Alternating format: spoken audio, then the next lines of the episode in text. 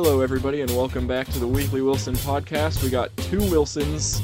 We say it's weekly, but really we've been doing two a week lately, but I think it's okay. I am your cows' rights activist host, Bryan Wilson. And I'm your bovine specialist, Jay Wilson. Okay, um, on today's episode, we begin by reading an email that has been sitting in the inbox for far too long, so apologies to Matt, but we finally got to your email. Then we discussed the impressive technological leap that has been seen in dish soap recently. And from that, we springboard right into a conversation about um, why people have such a hard time adopting technology sometimes and what the issues around that are. And we use self driving cars as a focus for this discussion Mhm. of adopting new technology. Um, it's a lot of ranting. It's kind of a pet peeve of ours, so it got a little um, impassioned at times. Uh, but then we finished it off by talking about some of the moral quandaries that come along with um, developing self-driving cars and also um, self-driving cows and their rights and responsibilities moral in quandaries and moral coundaries. So if you make it all the way through, that's what you have to look forward to at the end. All right, Jay. Before we get into today's episode, we have some things to address. There is an email that has been sitting in our inbox for two weeks, oh. and I think it's. I think we really need to. We this it's this has sat for too long. We really need to address this. So I'm going to read it to you. It is from. Uh, how did he sign it? Uh, Matt, last name redacted. Oh yeah. Subject line here is subject line here is your engagement, Jay, and I don't think he is proposing to you. Sadly no. So, dear Wilson brothers, you have no idea how irate I am that I decided to listen to this podcast on my Monday drive home from work instead of Friday driving up to Akron, as I could have roasted you in person one last time, but alas. yeah, I'm I sad to see you gone. Sorry, I just wanted to say. so we recorded the podcast where I called out Matt a lot, and then I saw him that weekend, and very quickly I realized, oh, he hasn't listened to it yet.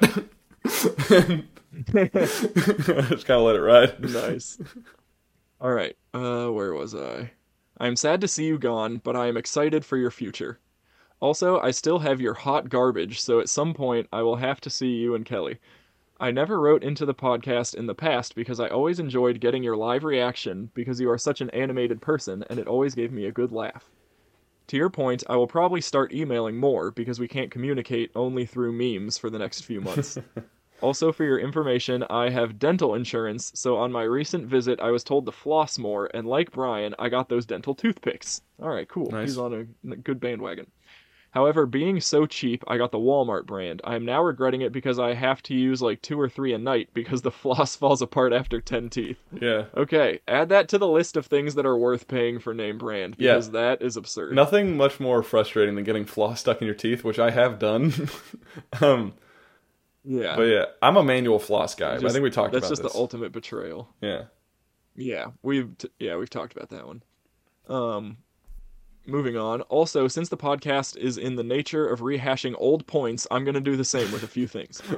First, about hot and cold exposure. I am an avid proponent of both. Mm. Heat exposure is a great form of resting cardio done for a long enough duration, which is great for two injured runners who might want to maintain their cardiovascular health. You're telling me all I have to do to maintain cardiovascular health is just be hot for a long time? I guess. That's so much easier. that's why I could do that and do other things too. Honestly, maybe lifeguarding was good for our running careers. Because I always describe that as like the whole job was just being Oh, slightly right. uncomfortably hot for a long period of time. yeah. Interesting. Maybe I need to reevaluate my whole training Mm-hmm. regimen. All right, cold exposure is great because, like Bryan stated, it forces your body to get good at temperature regulation. From what I have researched, cold is better in the morning to wake you up and get the slow reheat. To wake you up and get the slow reheat. And heat is better at night because it lowers your core body temperature, which is important for sleep. That sounds kind of backwards to me. Yeah. Heat lowers your core body temperature? Yeah, it's like I don't know. I heard about this from Mark too. He always he said that like just in terms of like waking up and shutting down your body, it's like the cold is good, and then yeah, I don't know. I guess like heat Well, I, from what I understand, I think it's just that your body wants to be colder while it sleeps. So then, if you like expose yourself to heat, your body's like cool yourself down system kicks into high gear, and then helps you kind of cool down into the evening. Okay, interesting. I do. I really like cold in the Mhm. morning. That's def. I just thought that was kind of a circadian rhythm thing where the mornings are cooler anyway. So that's just kind of like what your body enjoys. Yeah. All right. Also, in the nature of receiving the backlash you wanted for your comments, while I don't think you create enough character all on your own, you use the description given in the book. Wait, what? Am I reading this right? Also, in the nature of receiving the backlash Well, you wanted for your comments. Well, I don't think you create a character well, all I don't. on your own. Oh, he's talking about um You reading, use the. Des- like whether it's better or worse than. Remember that? Oh, okay, okay. Well, I don't think you create a character all on your own. Use the description given in the book, but I often take that and think of an actor that might look like that for better visualization. Hmm. Not sure if this is a result of me gravitating towards movies more than books, even though the books are almost always better. Uh, one second, For example, right here, if you would like a quick So I've Uh-huh. had this um, issue before. Where have you ever had it where, um, well, specifically, I remember with Aragorn, the actor is blonde and the character is not blonde, and I was trying so hard to think of a different visualization than the character I'd seen in the movie because the movie sucked so bad. Um, so I like had to pick a actor to say this is Aragorn, and I was trying to make him be Aragorn, but I, even that I still couldn't quite do it. Huh. But Yeah, I do a similar thing. Um, another thing I'll do too is if someone's described in a book, but I don't like their description, I'll just picture them however I want to picture them Mhm. because it's my mind. Yeah, Like uh, in Red Rising, Jay, like every character essentially is canonically blonde, right? yeah. But I was like, this is too difficult to picture this many different people all being blonde. I can't think of that many hairstyles. So if I thought someone said Well, they described the hair brown hair, black hair, I was just like, no. Yeah, I know, but I'm like, who has curly hair? Who has long hair? Who has short hair? Who has a man bun? I don't know. So I just like if I thought someone sounded like uh, they should not have uh, blonde hair, Mm-hmm. I just pictured them with blonde hair. Like Sevro, Sevro's a redhead. I don't care what you say. I thought Mustang was a redhead. Mustang could be a redhead too. Yeah. But anyhow, So that's just that's just me. Um, Mustang is Yeah, the is example, the is would like the a- one wildling girl from Game of Thrones. That's who Mustang is. oh really? That's not what I pictured. I actually pictured Mustang blonde. Well, That one I rolled with. Anyways, Okay. I hated For all the example, characters being blonde. like- I pictured them different colors. Well, that one's blonde, Jay. Freaking idiot. Well, no, some most of them I still tried to picture blonde, but like some I just couldn't do it. yeah. Anyways, Um, also, wait, I'm skipping things. For example, if you would like a quick read to add to your never-ending list, Ender's Game is a book that I have read twice, and the movie does not do it justice. Also, I think books are on the lower end of having fun with friends, for starters, unless you are reading it at the same time and pace. You can't really talk about it until you are done with the whole book. Um, I will say I read there's like four books in the Ender's Game trilogy. Mhm. Wait, strike that. There are four books in the Ender's Game series, quadrigy. Um, all very good, but I started to get pretty fatigued by the end because they're very like kind of like moral quandary Mm. books Okay. that really get you thinking. So I was pretty my mind was kind of tired by the end, Mhm. but um with the book like The Way of Kings, it could be several months. Maybe the payout is higher in the end, but I personally think exercise like spike ball or soccer tennis has a much higher payout for a shorter investment.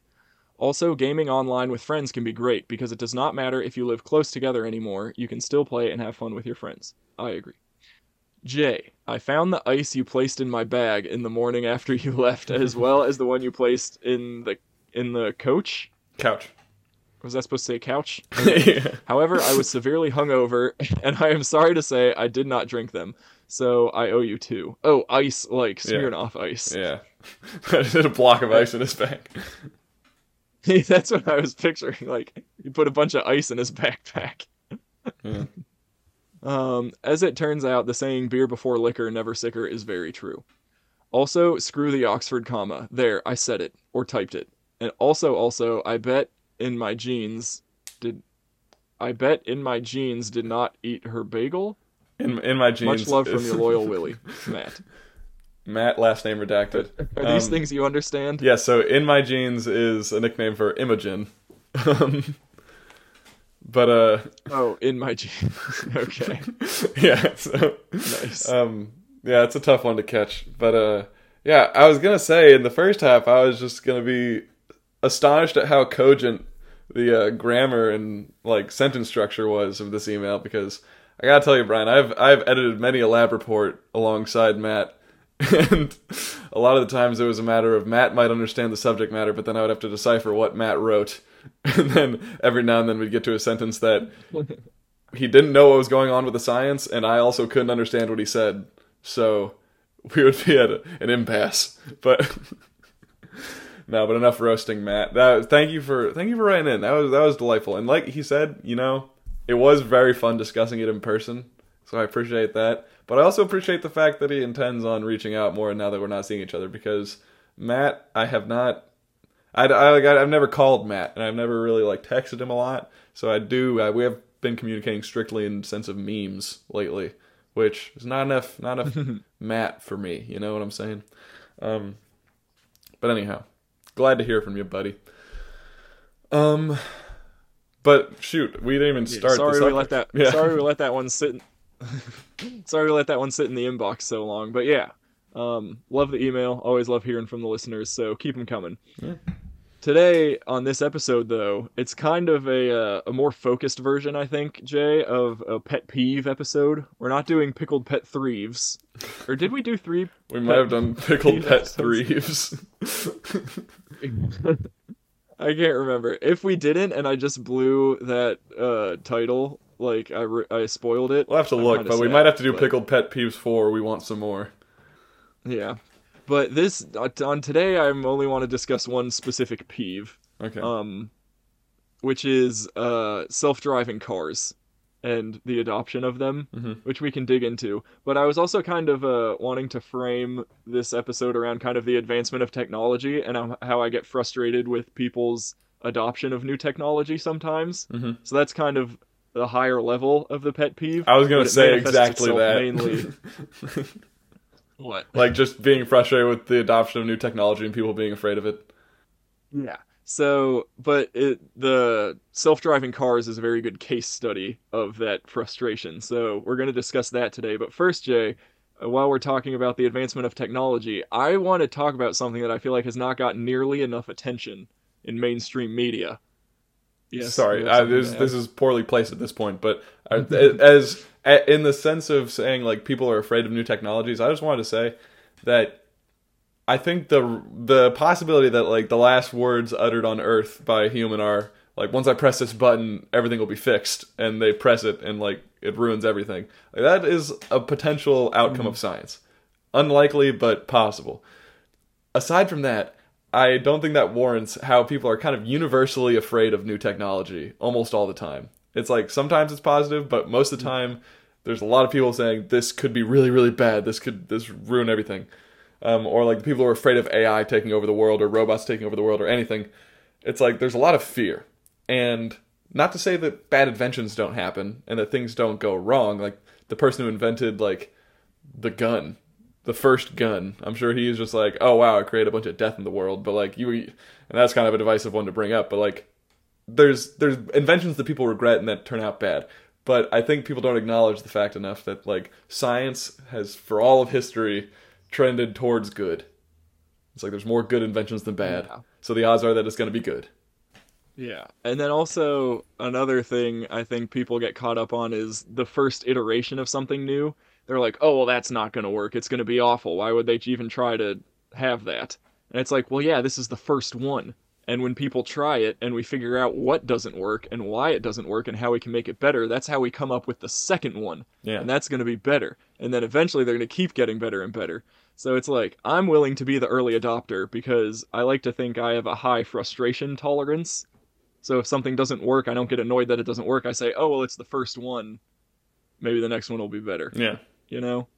Like, another example, I think Pokemon Go came out too early Mhm. and it wasn't good, which might have been a hiccup on their part. But I'm like, eh, well, they'll make it better. Like, they're not going to leave it like this, you know? Yeah, and it's like wearable electronics, like Google Glass, famous flop. It's like, yes, that didn't go well. People weren't ready for it. Um, they're not going to stop trying to put things in front of your eyes. Like those screens are going to happen someday, and like Apple's already Mm-hmm. doing it. Like they have, they have their version now. It's like it's going to be like, yeah, the the people like to hop on the bandwagon of people being wrong or having messed up. I think, and it's like there's not a lot of um, I don't know. As much as there is kind of like a understanding that oh, people mess up and you need to need to try again. It's like for all of that messaging that's out there, there's not a lot of tolerance for like having a um you know Yeah. a blunder. Yeah. Um, but anyways, as I said before, there's one thing that has not gotten enough attention lately. It's probably one of the most recent examples of new technology being developed that actually everyone adopted very well, astonishingly well. So well that it almost went unnoticed, Jay. That just no one used this thing, and then suddenly everyone used this thing, and no one talked about it. I was like, guys, we need to acknowledge this because this was awesome. And I, of course, am talking about spray dish soap. Oh yeah, You've seen it around, right? I've used Tell me it. you've seen yeah. it everywhere. Yeah. I saw it once at someone's house, and I was like, wow, that's really cool. And then the next house I went to, I bounce around a lot. I see a lot of people's houses. Next house I went to, they had it. I was like, huh, interesting. Went to the store, it's everywhere. I got some for the van. Every house I've been to has it. No one uses normal dish soap anymore. Everyone has the spray. And the spray is unquestionably undeniably better than normal dish soap. It's so nice. Yeah. I I used it. I will say I'm not currently using it. Um I don't know. I'd like to see the numbers on like soap usage if it ups or downs your use of dish soap. Um because Ups or downs. yes, as the scientists say.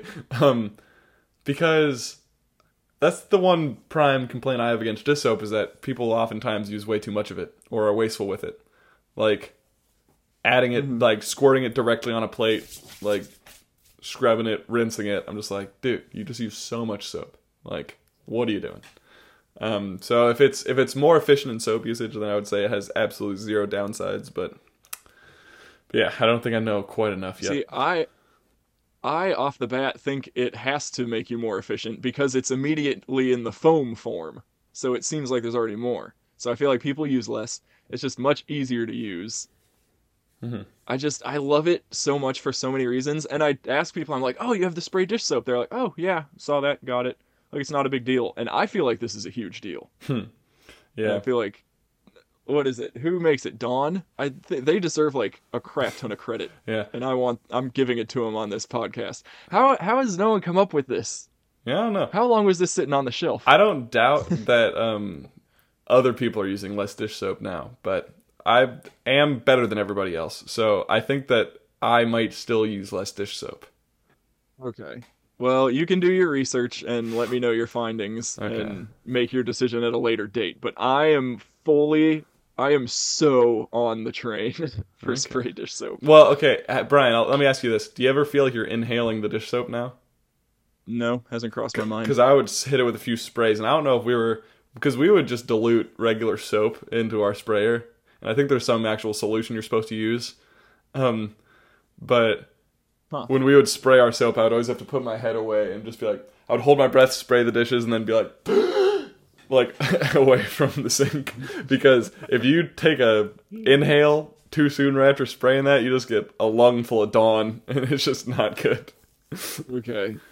Well, I haven't noticed that, so I think they might have worked that out in the uh, initial testing of the product. Yeah. But Jay, I think that's enough. I think that's enough on dish soap. Let's move on to the uh, the main topic for the last 12 minutes of this episode, and that Yeah. is self-driving cars. So I recently listened to an episode about self-driving cars and also just adoption of new technology in general. Mhm. And they get they get gave me more ammo for my hatred of people's unwillingness to adapt to adopt uh, self-driving cars. Yeah. So I'm just going to run a few anecdotes by you and see how you react to them. So, uh, one of the things they compared self-driving cars to was uh, when elevators were first invented. Mm. So elevators, people were like, "You want me to get in this small box so that you can lift me hundreds of feet into the air?" no thank you. Not going to do that. Yeah. Um, but the only way they got people to uh, trust it, so elevators could have always been automatic. When they were first invented, they were automatic. Mm-hmm. Um, the only way they got people to trust them initially was to have the elevator operator. Yeah. So they were like, okay, there's a human driving this thing. Now I now I trust it. Like, okay, I trust a human. I don't Yeah. trust a magic box. But then a lot of people died on elevators and a lot most of the deaths were caused by the human operator. like either closing the doors too soon or like I don't know what else might it be. So my point is or I guess their point, I don't know, my theory, whatever, is that when you introduce humans into a process that's being done by computers, the human is going to make more mistakes than the computer. Mhm. So that's one thing where people are nervous about taking humans out of the driving process. It's like the com- I can almost guarantee that computers are going to be better drivers than humans. Yeah. And overall, like if if there the more computer drivers there are on the road, I'm predicting the less crashes there will be. yeah. I think. What do you think about that? people i think what people are worried about is like systemic issues like i don't i i mean i can't speak for the public at large but like when you have like oh all the cars being run on computers and like what if something happens to all the computers and we all just have a catastrophic incident like that or like the catastrophic incident on the individual scale where it's like my computer goes completely whack and like crashes my car or my elevator um but I think I what people think- don't it's like yeah, I think what people don't realize is that it's like humans, it's like we have like one maybe two lines of defense where it's like I'm doing my best not to crash and then it's like I do something wrong as a driver. Okay, now I have the other line of defense which is everybody else around me being good drivers and like helping me not get in an accident by like reacting to my wrongdoing versus like a computer system you can put in like two, three, four, five redundancies of like how this thing is going to handle situations or like handle its own failures and whatnot. Also, yeah, if so you have the danger, let's say that the computer glitches out and crashes. Do you think that's going to happen more or less often than a drunk person getting behind the wheel? Yeah. Like, I feel like that's the human equivalent of that. Mhm. And I think a glitch is going to be a lot less. Like you said, they can put in more redundancies and um, kind of fail safes. Yeah. So there's that. I guess it'd and be then sorry. I want I want to move on to my next point. Unless you you can say one more piece. I was going to say like I think it'd be interesting to look at like the true median driver on the planet or like or even say like just the most average. say like the freaking like 80th percentile worst driver and then the 80th percentile worst performing singular self-driving car it's like that 80th percentile Yeah. self-driving car is probably going to be like almost exactly the same as the medium best to like as the complete medium as is to like the medium best car like they're all going to be so close to being the same versus like the worst humans just so laughably terrible i bet that like it would be like I think I don't know. It's different ways of looking at it, I suppose. Here's point number two. Nobody's scared of planes. Well, I guess some people are scared of planes, but pe- by and large, people are really cool getting on a plane. Mm-hmm. And planes practically fly themselves completely. And again, most plane crashes are when the pilots take over and make the wrong decision. Yeah, but I also bet people aren't too worried about self-driving boats, which I feel like is closer to planes because there's a lot less traffic and you know what I'm saying? Like I feel like people see planes up in the sky and they're just like, oh, the only thing necessary to account for is like the air, and I can't even see that stuff. So like, is that really gonna best me? It's like, Yeah, the plane the plane probably isn't going to crash into anything, but I think we can all agree that in general like taking off, flying and landing a plane is a more complex process than driving a car. So Yeah. if we trust computers to do that, I feel like we should trust them to drive cars. Um point number 3. I believe cars already drive themselves and we're just maintaining some false sense of illusion that we are controlling them yeah, I was and this interested. was also related to the ele- Sorry. this was also related to the elevator example because um, even once they made them full automatic, they still make sure to include in the elevator like an override switch.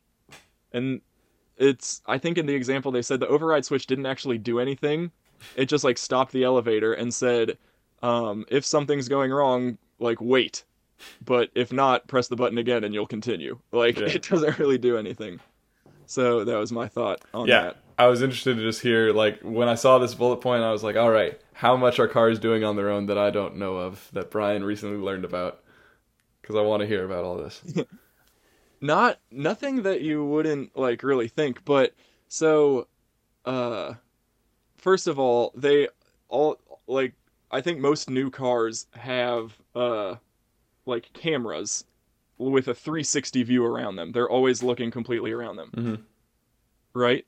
So and then you can see if you've ever been in a tesla on the giant screen it has on the screen like the cars that it sees the signs that it sees the stoplights that it sees like they're looking at everything. They're completely aware of their surroundings. Mhm. so the cars are aware of everything. If you get too close to a car in front of you the car hits the brakes if you start to drift out of your lane the car beeps and corrects you back into your lane Yeah. like yes you're there holding the holding the wheel keeping you in the lane and stopping when there's something in front of you but if you don't do that the car will it's like we're all like, like, you don't need to be there we're all little kids in like the car-shaped shopping cart that the parent is pushing. yeah but the parent is keeping you in the lane and stopping if you're about to hit something like come on yeah, no, it's that is pretty silly. Even like we on like a more to like feel like we're in control yeah. but if we mess up like if we get distracted and we don't stop in time the car will stop you Yeah. Even on a minute level, um like I was wondering if you had any insights as to like this this the more like base level technologies in a car cuz I know from working at Toyota like I don't know if you remember the unintended acceleration uh like hysteria that happened. It was um an issue where people were accelerating and they couldn't stop accelerating and it was causing some accidents. And they found that it was mostly like a design with like how the accelerator was designed to get stuck under like floor mats and stuff. Um, and that was the issue. It wasn't like an inherent problem with Toyota vehicles. Um, even so, they designed to fix it, but then additionally, they put in uh, they like redid how like the car functions to where the brake overrides the accelerator. If it's like if it's pressed, then the accelerator takes the back seat and it stops the car. Um, but like think about that for a second. Like before, if something happened with the accelerator, you couldn't stop the car. You would have to like pull the e brake that Yeah, just like locks scary. it. Yeah, it's like we cars are and anything honestly. I, and I think this might apply to the airplanes where it's like it's such a complicated process that we don't just don't even engage with it. It's like above our pay grade, so we don't think about it at all.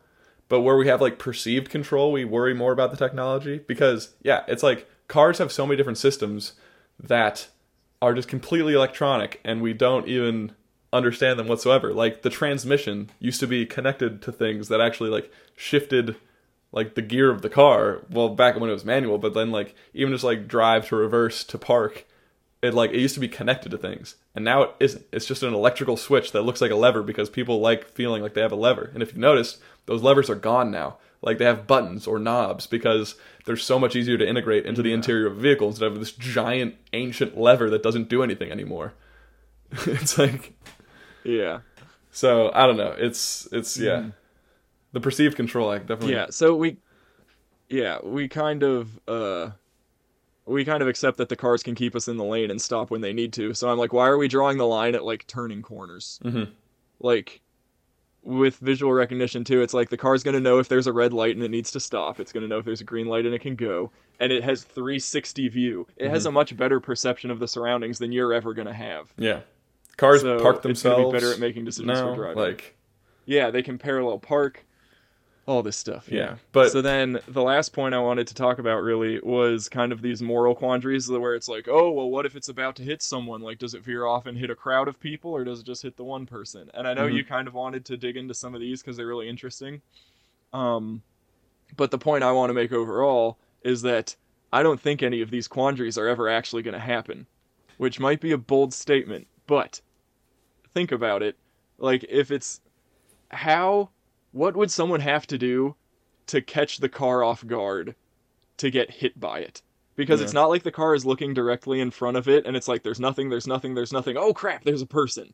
Like, if it's coming 60 miles an hour to an intersection, it's going to see way far off in 360 degrees and it's going to see if someone's coming and like can do the math to say, "Oh, that person might get in front of me." Yeah. And also if it's getting to an intersection, it's yeah, I don't know. Yeah, I feel like, like, a it's going car. to be seeing those things from so far off and have so much time to respond that it won't be an issue. Yeah, like if you've ever seen uh, Limitless, it's like there's the one scene where he says like that guy's gonna crash, and then you're just like what? And then he says that guy's going too fast. He's a distracted driver. Like he's not gonna have time to slow down before this car. He's gonna rear end him, and then it happens. It's like computers can do amazing things. They can do hundreds of calculations a second, thousands probably. I don't know.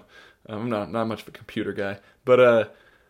Like it'll know, yeah, it, it'll know so much sooner. It'll be like, oh, if I want to stop before hitting that thing, I need to start slowing down now, and it'll know that like five blocks away. Like, Yeah.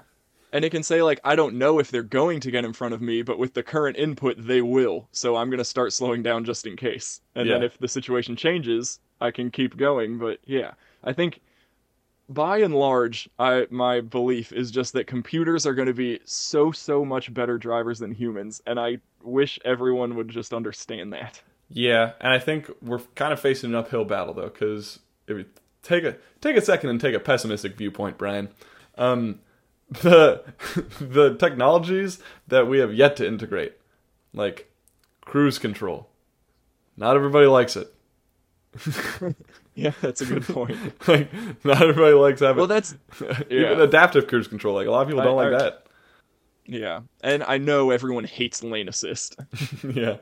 I'm not gonna not gonna cut any corners with that one. Well, imagine But, uh, Bryan. I did learn because on the podcast too that Think about this. Imagine how frustrating it ahead. to have two people drive a car. And then imagine that the person trying to drive the car for you is a way better driver than you are. Like, because that's what his lane assist if is. I'm in that situation, it's like, if I'm in that situation, I just say, "Fine, you drive." yeah, yeah. But it's like, just like imagine like this like freaking really smug computer person reaching around behind you and also grabbing the wheel and then be like, no, like, Yeah, but yeah. Um, but the at the end of the podcast, they did mention that uh, so the Google cars, they're probably going to be the first self-driving cars, Mhm. and they already are being used as maybe not Ubers, but essentially taxis. They're Mhm. being used as in I think like San Francisco and some other city. Like Yeah. a couple cities are using them. So I thought that was interesting. But uh, the big uh, conundrum though is: do we give people a sense of control where they can take over and mess things up, or do we take away their control entirely? And they decided that people are more likely to adopt new technology if they feel like they still have some semblance of control. So the self-driving cars do have pedals and steering wheels, even though they're Oh. completely unnecessary. yeah. Yeah. I would like to see cars that have no uh pedals or steering wheels. Yeah, more and it would- could be similar to the elevator where it's like you you can't drive the car but you can stop the car like an e-stop button where the car stops and then says what's wrong calling assistance now Yeah, you know that might be good. Oh man, I wonder if there's gonna be any things that like computers do differently. Like we like like humans like corner a certain way that we like, and then they're just like actually that's the worst way to turn like computers. Because you know how like people run algorithms through like learning to run and then they'll notice like oh it does this weird thing or like learning to like fence and they'll be like oh it does like a weird technique to like score a point. Like I wonder if that'll happen at all. Because there are things there are cases where like like there's a what is it go is a pretty like complex strategy game um and they taught computers to play and like uh, there's a now a computer that has like beat all the grandmasters and it's coming up with strategies that have never been conceived yeah. of before. So it's like sort of the inventive quality of robots. Like i wonder if they're going to be if they're going to have any new ways of doing any things. What if all stoplights and stop signs go away and just literally everything's roundabouts?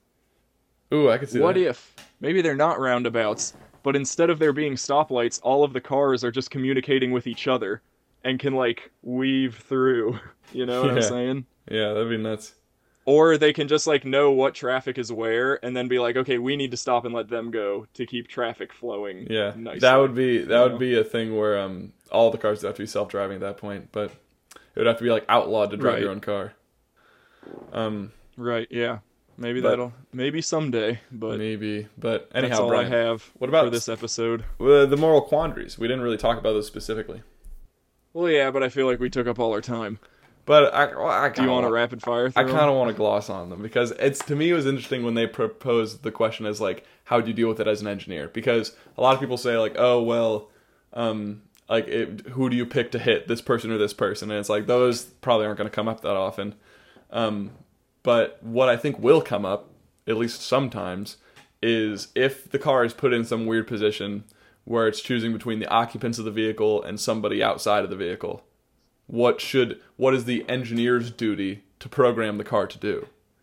Because engineers have a duty to like humanity to be like oh we need to like keep the users of our product safe but then it's like okay well not everybody else is choosing to use the self-driving car. Who am i to say oh prioritize the occupants of the vehicle above all else but it's also weird to design a product that says oh sacrifice the occupants of the vehicle to save the outsiders like Yeah.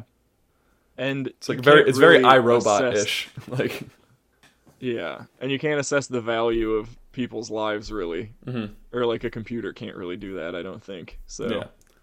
But I mean, in iRobot, it was like the one robot was just like, oh, this person has a 15% chance of living. This person only has a 4% chance of living. It's like, let me save the 15% chance person. It's, uh, you know, Yeah. it's.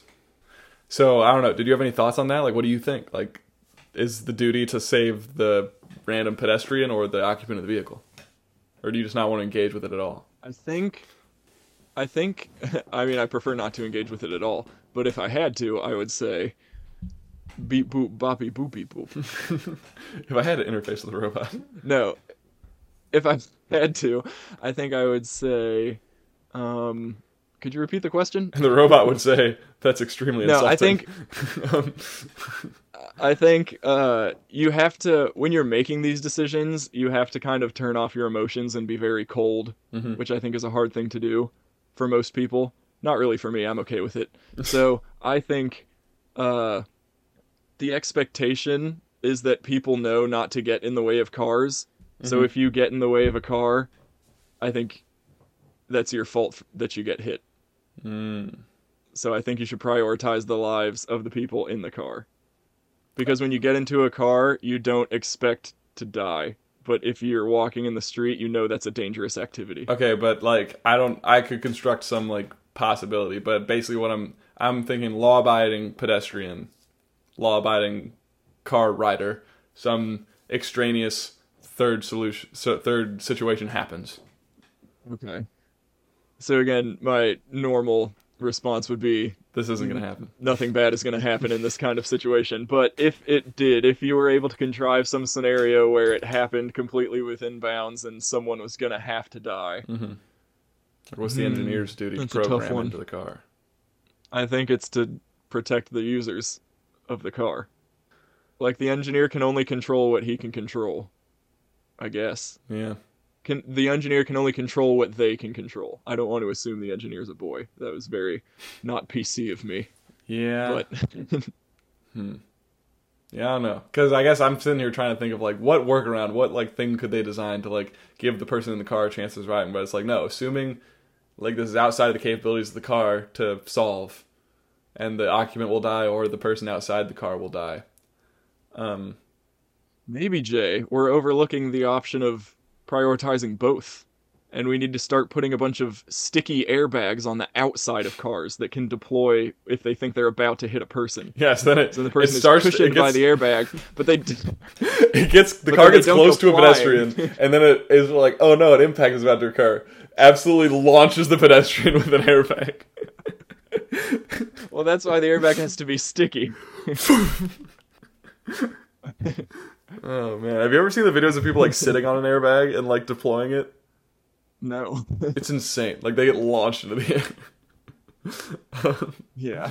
but anyhow, um, all right. Well, we didn't really answer that moral It- quandary, it but I, I guess I, I can understand the occupant. Like it's It de- reasonable to design your Mhm. automatic car to be like as safe as humanly possible, and odds are that you're gonna. I feel like you need to prior like program that to prioritize your occupant above all things. I guess because Mhm. that's just designing a safe product. Yeah. Maybe you put a big like fly swatter or something on the front or like a, a windshield wiper cow sticking catcher. out the front of the car that just sweeps side to side. Yeah, to like so if someone's in the way, they just get swept out of the way. That's a fun fact. I don't know if this is actually true of, of like the design of it, but like the thing on the front of trains that looks like a wedge. Like the way I heard it explained to me was that's to like throw cows off the tracks if they run into it. Yeah. I think it might be more for like snow, but But then why's it got holes in it, Bryan? well, yeah, they have much more, much bigger, more robust ones that are actually for like deep, intense snow. But yeah, I think it's just for things in general, and I guess cows could be one of those things. Yeah. But anyhow. I don't remember talking about that during my time at GE Transportation. Yeah, so the real issue sure these days is um people are very hesitant to adopt cow catchers on the front of vehicles. They say there's not a lot of cows on the roads these days. How is it going to affect my fuel economy? And people don't realize that in 10 to 20 years we're all going to have cow catchers on the front of our cars because there's going to be just so many cows. People are very hesitant Look at the data; it's an unavoidable. People are very hesitant to adopt self-driving cows, Bryan, and I don't understand why. Because the amount of resources that are dedicated and resources lost to cow incidents. Um, Yeah. The cows are practically driving themselves already anyway. yeah. oh man. All right. Well, anyhow, Bryan, thanks for uh, bringing up this topic. This was this was a I mean, we we let we let cows we let cows use putters. We let them use irons and wedges. When are we gonna let the cows drive by themselves? Oh, oh, oh, Why do oh, we have to keep helping them? yes, stop giving cows unreasonable handicaps at the PGA Tour. When are cows going to be seen as equal competitors in, in the Olympic Games? Currently, they're reserved to the Paralympic Games, and I think it sends a bad message to the you know differently abled athletes. Differently abled athletes across the globe are complaining that no one has been able to win the 100 meters since they started allowing cows in competition. we need to get out of here. Um, the powerlifting community has been completely upended by the ability of cows to deadlift. Okay. Um, thanks for listening. Um, and till the end of next week, unless otherwise noted, you can email the podcast at the Weekly Wilson Pod at gmail.com or see us on Instagram at Weekly Wilson Pod on Instagram. My name is Jay Wilson. His name is Bryan Wilson. And this has been the Weekly Wilson. Do do do ba da wa do do ba da ba ba ba skip it a ba ba da ba ba da ba da ba da ba.